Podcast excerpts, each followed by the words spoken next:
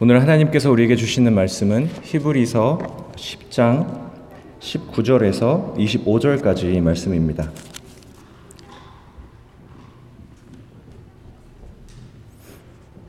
히브리서 10장 19절에서 25절까지의 말씀을 봉독하도록 하겠습니다. 그러므로 형제들아 우리가 예수의 피를 힘입어 성소에 들어갈 담력을 얻었나니 그 길은 우리를 위하여 휘장 가운데로 열어놓으신 새로운 살 길이요. 휘장은 곧 그의 육체니라. 또 하나님의 집 다스리는 큰 제사장이 계심에 우리가 마음의 뿌림을 받아 악한 양심으로부터 벗어나고 몸은 맑은 물로 씻음을 받았으니 참 마음과 온전한 믿음으로 하나님께 나아가자. 또 약속하신 이는 미쁘시니 우리가 믿는 도리의 소망을 움직이지 말며 굳게 잡고 서로 돌아보아 사랑과 선행을 격려하며 모이기를 패하는 어떤 사람들의 습관과 같이 하지 말고 오직 권하여 그날이 가까움을 볼수록 더욱 그리하자. 아멘. 질문 하나로 어, 설교를 시작하겠습니다. 전화가 왔습니다. 여러분이라면 어떻게 받으시겠습니까? 한번 지금 한번 몸으로 한번 해주시겠습니까? 전화가 왔다. 그럼 어떻게 받으세요? 네. 그렇게 받으시죠? 네. 저만 해도 아직 젊지만 전화를 받는 신용을 이렇게 해가지고 이렇게 한다. 이런 그 인식이 있습니다. 하지만 이 제스처가 바뀐 지 한참 되었습니다.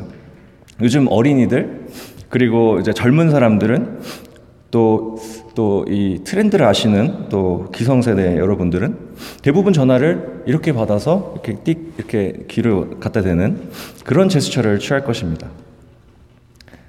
시대가 급변합니다. 불과 10년 안에 전화 수화기를 잡고 다이얼을 돌리던 시대에서 스마트폰으로 화상 통화를 하는 시대가 된 것처럼 우리의 일상 전반이 정보화 시대와 함께 급속하게 변했습니다. 인터넷의 보급으로 우리는 어떤 정보도 원 클릭으로 얻을 수 있게 되었습니다. 또 줌과 같은 화상통신 서비스를 통해서 우리는 세상 어디에 있는 사람들과도 얼굴을 마주 보면서 대화할 수 있게 되었습니다. 이러한 시대의 흐름 속에서 우리의 신앙 생활도 큰 변화를 겪었습니다. 특히 지금 우리는 예배 부문에서 이 변화를 체감합니다. 온라인 예배가 일상화되었습니다. 비록 이러한 브로드캐스트 방식의 예배는 예전부터 있었습니다. 대형 교회들은 TV로 예배를 중계하면서 그 중계를 주로 전도의 방편으로 썼습니다. 여의도 뭐 순복음 교회나 아니면 온누리 교회 같은 경우 교회 예배를 다른 나라 사람들에게 송출하기 위해서 통신 위성까지 빌렸다고 해서 이슈가 되는 것도 있습니다. 그러다가 온라인 기술이 발전하면서 교회들은 TV를 TV를 통해서 이제 송출하는 방식에 비해 상당히 손쉽게 예배를 중계할 수 있게 되었습니다. 원론적으로 인터넷이 되는 디지털 장비만 있으면 어떤 교회도 예배를 중계하는 것이 가능해졌습니다. 더군다나 요즘에는 실시간 중계도 할 수 있게 되었습니다. 꼭 미리 녹화할 필요가 없죠. 이런 장점들 때문에 일부 교회는 꽤 오래전부터 온라인 예배를 시도해 왔습니다. 하지만 부수적이고 또 임시적인 예배 수단으로 여겨져 왔던 온라인 예배가 일상화된 것은 우리 모두가 알다시피 코비드-19이 전 세계를 강타하면서부터입니다. 코로나가 삽시간에 퍼지고 전파력이 강한 이 바이러스가 누가 아, 노출되었는지 모르는 지경에 이르자 한국 교회는 대표적인 교회들을 중심으로 예배를 포함한 모든 대면 모임을 중재하기 시작했습니다. 전쟁 동안에도 멈추지 않았다고 할 정도로 철칙으로 여겨왔던 주일 성수 대면 모임의 원칙이 깨졌습니다. 대신에 대면 모임에 대한 강력한 대안으로 비대면 온라인 예배가 급속히 확산되었습니다. 이로 인해 부수적인 수단으로 여겨져 왔던 온라인 예배가 주일 현장 공예배의 자리를 순식간에 차지하게 되었습니다. 모든 교인이 온라인으로 예배 드리는 시대가 도래한 것이죠. 처음에는 교회들이 고육지책으로 온라인 예배를 드렸습니다. 그래도 주일 성수는 계속되어야 하지 않겠냐고? 코로나만 끝나면 다시 대면 예배로 돌아갈 수 있으니 그때까지만 임시적으로 이렇게 드려보자고 온라인 예배를 수용하는 것이죠. 하지만 코로나는 지금도 지속되고 있고 온라인 예배의 그 순기능을 깨달은 교회들은 온라인 예배를 지속하고 있습니다. 더불어 요즘에는 온라인으로 유명세를 탄 일부 목사님들 그리고 신학자들이 적극적으로 온라인 예배를 장려하기 시작했습니다. 온라인 예배 드려도 되나요? 라는 질문에 답한다는 어떤 식의 영상들이 많이 이제 올라오는데요. 온라인 예배 드리는 것은 아무 문제가 없고 현장 예배와도 다른 점이 없다는 것이 주요 골자입니다. 이분들은 하나님을 향한 마음만 있으면 어떤 장소에서 예배를 드리든지 상관없다고 강조합니다. 어떤 목사님은 이제 예배의 미래는 온라인 예배라는 방언, 발언도 하셨습니다. 또 여러 교회들은 교인들에게 온라인 예배를 이해시킨다는 명목으로 온라인 예배 소개 영상을 만드는데 거기에 어디에 있든지 하나님께서는 그 예배를 받으십니다. 라는 그 문구가 들어있는 것을 보았습니다. 물론 당분간 드리는 온라인 예배의 정당성을 강조하기 위함이었겠지만 이렇게 교회가 적극적으로 온라인 예배를 긍정하면 현장 예배로 돌아갈 때가 문제입니다. 온라인 예배도 하나님께서 받으시는데 왜 굳이 현장 예배를 고수해야 하냐고 묻는 교우가 있다면 이제 교회인들은 어, 교회들은 온라인 예배를 부정할 수 있을까요? 이런 일련의 영상들 때문인지 아니면은 트렌드를 좋아하는 한국의 특성 때문인지 요즘 상황을 보면 온라인 예배에 대한 상승세는 계속되고 있고 웬만한 교회들은 온라인 예배를 중지할 생각이 없는 추세입니다. 오히려 많은 교회들은 온라인 예배의 플랫폼을 어떻게 하면 더 잘 만들 수 있을까를 고민하고 있습니다. 요새는 온라인 예배뿐만 아니라 온라인 교구도 만들어지고 있고 심지어 개척하시는 목사님들 중에는 온라인 교회까지 준비하고 있는 분들이 있습니다. 성도 여러분, 지금까지 우리가 여러 SNS를 통해서 들어온 대로 온라인 예배를 아, 마음 놓고 드려도 괜찮은 것일까요? 물론 순기능도 있겠죠. 그러한 순기능도 있어서 온라인 예배가 계속 유지되고 있는 것이겠지만 역기능은 없을까요? 더군다나 대부분의 교회가 신학적인 작업을 미처 거치지 않은 상태로 서둘러 쫓기듯 받아들인 예배 형식입니다. 한국은 물론이고 미국에서도 현재 온라인 예배에 대해 나온 자료가 손에 꼽을 정도인데 여러 교회와 신학자들이 주장하는 것처럼 온라인 예배를 지속해도 문제가 없는 것일까요? 오늘은 이 질문에 초점을 맞추고 본문 말씀에 귀 기울여 보고자 합니다. 첫째로 온라인 예배가 가진 문제는 물리적인 모임의 장소가 없다는 데 있습니다. 물리적인 예배당의 유무는 온라인 예배와 그리고 현장 예배를 가르는 큰 차이입니다. 보통 이제 온라인 예배를 옹호하는 분들은 요한복음 4장 20절에서 24절에 사마리아 여인과 그리고 예수님의 대화를 근, 그 근거로 듭니다. 우리 조상들은 이 산에서 예배하였는데 당신들의 말은 예배할 곳이 예루살렘에 있다 하더이다. 예수께서 이르시되 여자여 내 말을 믿으라 이 산에서도 말고 예루살렘에서도 말고 너희가 아버지께 예배할 때가 이르리라 너희는 알지 못하는 것을 예배하고 우리는 아는 것을 예배하노니 이는 구원이 유대인에게 남이라 아버지께 참되게 예배하는 자들은 영과 진리로 예배할 때가 오나니 곧 이때라 하나님께서는 자기에게 이렇게 예배하는 자들을 찾으시느니라 아멘. 이 말씀을 근거로 예배는 물리적인 장소가 중요한 게 아니고 영과 진리의 예배가 중요하다고 주장합니다. 그런데 말씀을 잘 들여다보면 그런 맥락의 말씀이 아닌 것을 알 수 있습니다. 물론 하나님께서는 영과 진리의 예배를 강조하십니다. 그것이 우리가 추구해야 할 예배임에는 분명합니다. 하지만 그것이 곧 장소 자체가 필요 없다는 것을 뜻하지 않습니다. 당시의 사마리아 사람들은 전통에 따라서 사마리아에 있는 그리심 산이란 곳에서 예배를 했고 예루살렘 아, 유대인들은 예루살렘 성전에서 예배해야 한다고 믿었습니다. 그들에게는 예배의 장소가 중요했죠. 예수님께서는 이에 사마리아인과 예루살렘 사람들 모두가 누구를 그리고 어떻게 예배 드리는지 모른다고 하시며 이 두 가지를 분명히 알아야 참된 예배라고 말씀하십니다.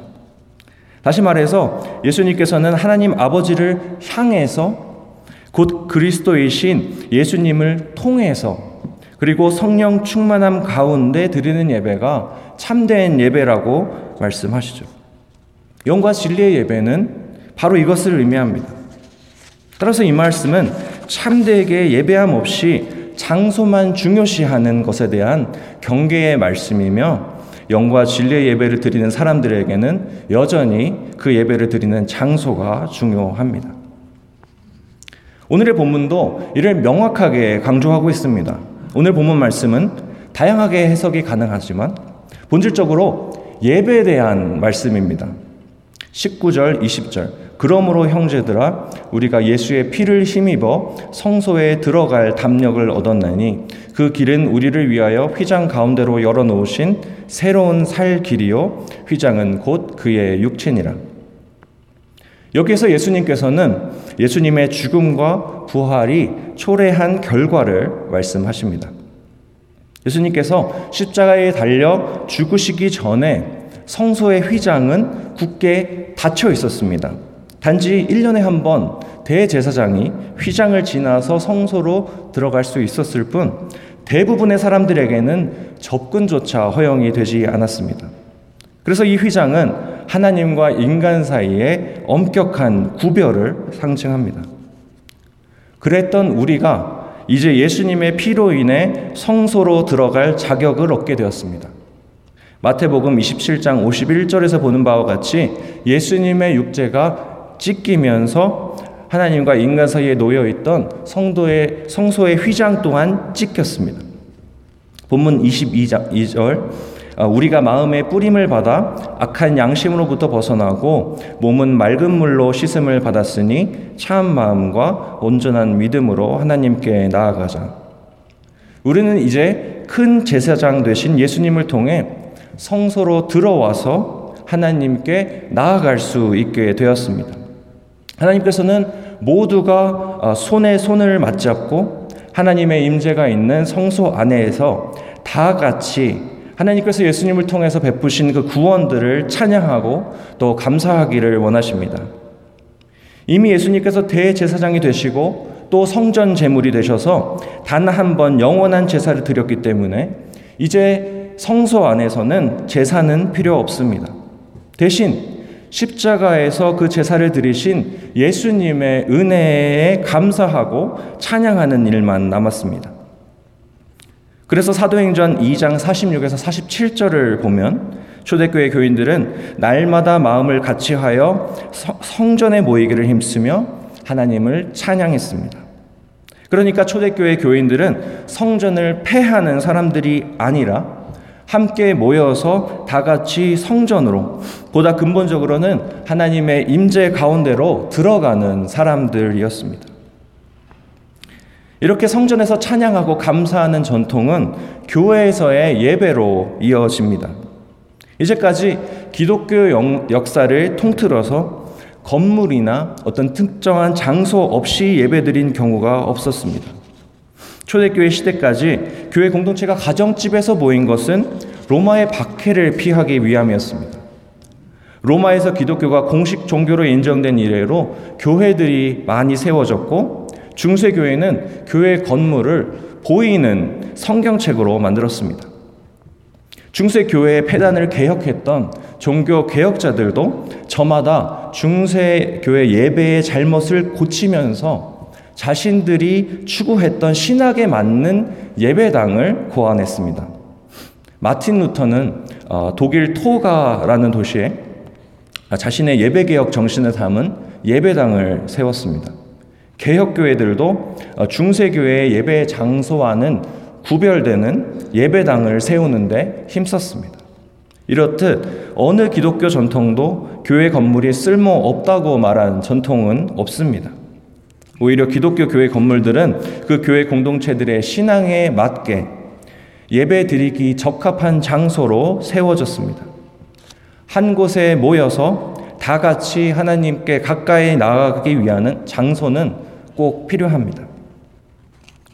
그런데 온라인 예배로 바뀌면서 물리적인 장소에 대한 중요성이 깨지고 있습니다. 현장 예배에는 별도의 예배 공간, 지금 우리가 예배 드리고 있는 이 공간과 같은 예배소가 있습니다. 예배를 위해서 교회 안에 예배당을 만들고 또 그 안에 예배에 필요한 도구들을 어, 놓고 또 가구들을 배치합니다. 이렇게 높은 예배당인데요. 높은 예배 공간은 우리의 시선을 높여서 우리가 어디를 지향해야 하는지를 가르쳐 줍니다. 잘 울리는 공간은 찬양할 때 서로의 목소리가 들리고 또 어우러지게 돕습니다. 우리는 이런 예배에 특화된 공간에서 들어와 그 어딘가에 앉습니다. 반면에 온라인 예배는 이러한 장소를 그 장소 밖에서 스크린 너머로 봅니다. 우리는 그 안에 들어와 있지 않습니다. 대신에 우리가 디지털 기기를 놓는 그곳이 예배 장소가 됩니다. 많은 분들이 TV 앞으로 가서 앉으실 테고요. 또 못지않게 많은 분들은 휴대폰으로 예배를 드리시겠죠. TV가 있는 거실, 휴대폰이 있는 집 침대, 의자, 사무실이나 또는 연구실이 예배 장소가 됩니다. 나의 익숙하고 사적인 장소, 지극히 평범하고 너무 편안한 그곳이 예배의 처소가 될 때 어떤 일이 벌어질까요? 우리가 예배 장소가 이렇게 매번 변해도 괜찮은 것일까요? 한번 생각해 봐야 할 부분입니다. 물론 교회, 즉 에클레시아는 사람들의 모임이 맞습니다. 하나님을 찬양하고 감사하는 사람들의 모임이 중요합니다. 하지만 그렇다고 해서 우리가 예배 모임을 갖는 물리적인 장소나 건물 자체를 포기해서는 안 됩니다. 기독교에선 영과 진리의 예배를 드리는 장소가 필요합니다. 둘째로, 우리는 온라인 예배 때 여전히 다른 사람들과 함께 예배드리고 있는지를 생각해 봐야 합니다.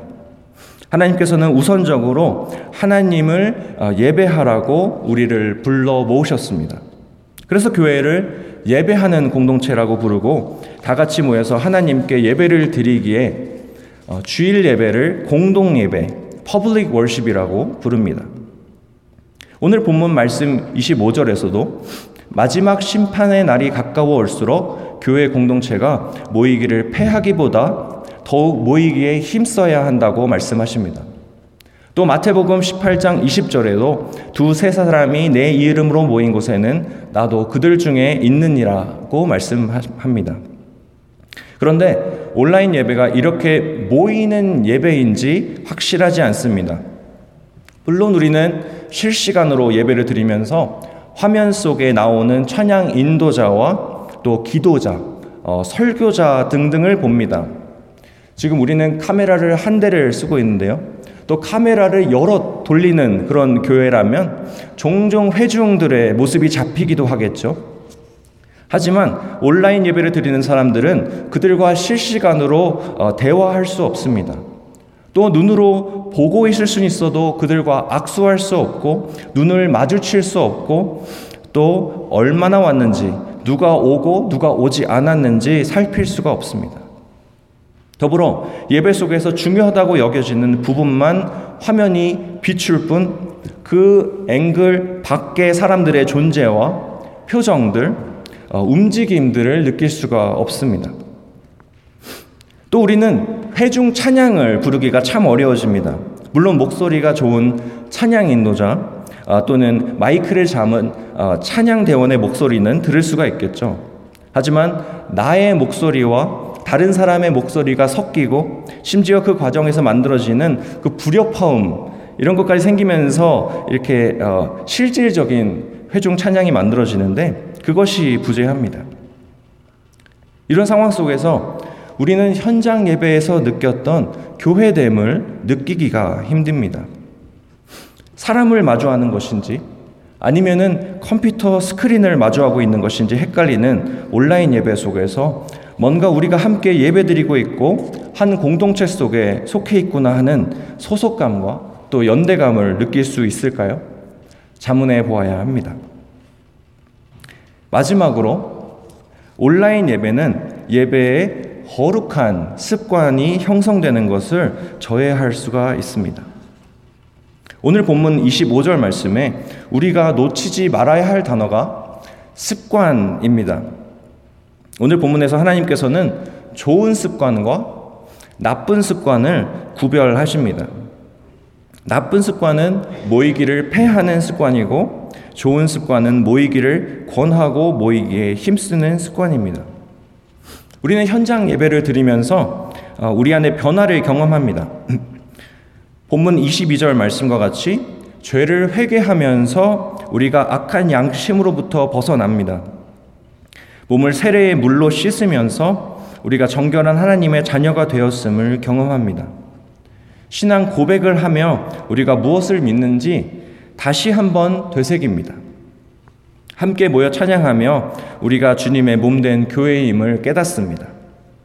이렇게 현장 예배를 반복적으로 드릴 때 그것이 거룩한 습관이 되어 우리를 기독교인 되게 하고 교회가 되게 합니다. 그래서 신학자들은 예배를 school이라고 표현하기도 합니다. 그런데 온라인 예배에서 우리는 이 거룩한 습관을 만들 수 있을까요? 온라인 예배는 현장 예배에 비해서 디지털 문화에 영향을 많이 받습니다. 제가 한 번은 유튜브에 있는 어떤 목사님의 설교 영상을 이제 듣게 되었는데요. 그 설교자의 말의 속도가 느렸습니다. 그래서 느린 것이 답답하게 느껴졌는지 설교 영상의 속도를 1.5배로 바꾸었습니다. 정말 무식적으로 아무렇지도 않게 바꿨습니다. 당연히 설교자의 말은 빨라졌고 저는 어느새 설교자가 의도한 말의 속도와 뉘앙스, 제스처를 무시한 채 인포메이션만 뽑아서 듣고 있었습니다. 비단 이것만이 아닙니다. 어떤 분은 설교 중간에 잠시 일시 중지를 누르고 화장실을 다녀오거나 밥을 먹으러 갑니다. 또 예배 영상이 지루하거나 설교만 중요하다고 여기시는 분들은 전체 예배 영상을 skip하고 중요한 부분만 추려서 영상을 시청합니다. 이런 식으로 어떤 잘 아, 짜여진 환경 속에서 온몸을 동반해서 드렸던 예배가 온라인으로 넘어가면서 점점 하나의 아, 유튜브 영상 시청으로 바뀌고 있는 그런 현실을 인지하게 됩니다. 나도 모르는 사이에 우리는 그동안 유튜브 영상을 대했던 것처럼 예배를 대합니다. 봐도 안 봐도 그만인 유튜브 영상을 대하듯이 영상 저장을 눌러놓고 시간이 있을 때 듣습니다. 빠르게 스킵해서 필요한 정보만 빼냅니다. 또 멀티태스킹 기능을 사용해서 스크린 한쪽에는 예배를 틀어놓고 다른 한쪽에는 어, 밀린 숙제를 하는 합니다. 입을 열어서 찬양해야 하는 우리가 음악을 듣는 디지털 문화에 젖어서 찬양을 듣는 데서 그칩니다. 예배가 기독교인의 이런 핵심 신앙 활동인데 온라인 예배 환경에서 우리가 거룩한 습관을 유지해 나갈 수 있을지 모르겠습니다. 온라인 예배가 과연 모이기를 패하는 습관인지 아니면 모임을 진작시키는 습관인지 고민해 봐야 합니다. 말씀을 맺습니다. 한 번은 어, 코로나가 기승이던 금년 봄에 어느 주일 아침이었습니다. 하늘이가 어, 제 아들 하늘이가 예배 드리자고 이제 아, 하늘이한테 이제 예배를 드리자고 했고 또 저와 아내도 교회 갈 채비를 했습니다. 그런데 아, 하늘이를 어디 갔는지 이렇게 보니까 TV 앞에 소파에 가지런히 앉았습니다. 그리고 예배 드려야 하니까 어서 TV를 켜라고 말했습니다. 전 그때 우리가 미처 체감하지 못했던 큰 흐름이 생기고 있음을 직감했습니다. 우리 기성세대는 비록 현장 예배에 익숙해서 온라인 예배에서도 현장 예배와 같이 이렇게 똑같이 비슷하게 예배를 드릴 수 있겠지만 온라인 예배를 이렇게 계속 지속해 나가다가는 다음 세대들은 현장 예배가 아닌 온라인 예배를 예배라고 부르게 될 것입니다. 물론 예배 아, 온라인 예배 순기능도 있습니다. 먼 곳에 살아서 교회에 올 수는 없지만 우리 교회 예배를 어, 드리기를 원하는 교우들이 예배를 드릴 수 있고 또 편찮으셔서 거동이 불편한 교우들에게는 예배를 드릴 수 있는 좋은 방편입니다. 하지만 이 온라인 예배가 임시적인 방편이 아니라 일상적으로 공예배의 형식이 될 때 여러 문제가 생깁니다. 한국의 그리고 미국의 많은 교회들이 코로나가 거의 끝나감에도 불구하고 교인의 3분의 2가 돌아오지 않고 있습니다. 온라인 예배가 점점 습관이 되면서 현장 예배를 드리며 느꼈던 감격과 은혜를 잊어가고 있습니다. 교우님들, 어, 모두 몇 년간의 어, 온라인 예배 경험을 통해서 역으로 현장 예배의 중요성을 깨달을 수 있는 계기가 되었기를 바랍니다. 우리 교회는 다시 이렇게 현장 예배로 회귀하고 있어서 정말 다행이고 감사합니다. 2022년 어, 대림전의 시작을 알리는 오늘 마지막 때가 가까워질수록 예배의 자리로 모이기에 힘쓰고 또 모이기를 권하는 분들 되기를 소망합니다. 모두가 온라인 예배로 직진하자고 할 때 당당히 유턴을 외칠 수 있는 우리 주님의 교회가 되기를 소망합니다. 아, 기도하겠습니다. 하나님, 오늘 히브리서 말씀을 통해서 교회에 모여 하나님을 찬양하고 또 감사를 올려드리는 것의 중요성을 알게 하시니 감사합니다. 시대의 풍조에 흔들리지 않고 하나님이 원하시는 방식으로 하나님의 임재 가운데 나아가는 우리들 될 수 있도록 주님께서 우리를 인도하여 주시옵소서. 감사드리며 예수님의 이름으로 기도합니다. 아멘. 찬송가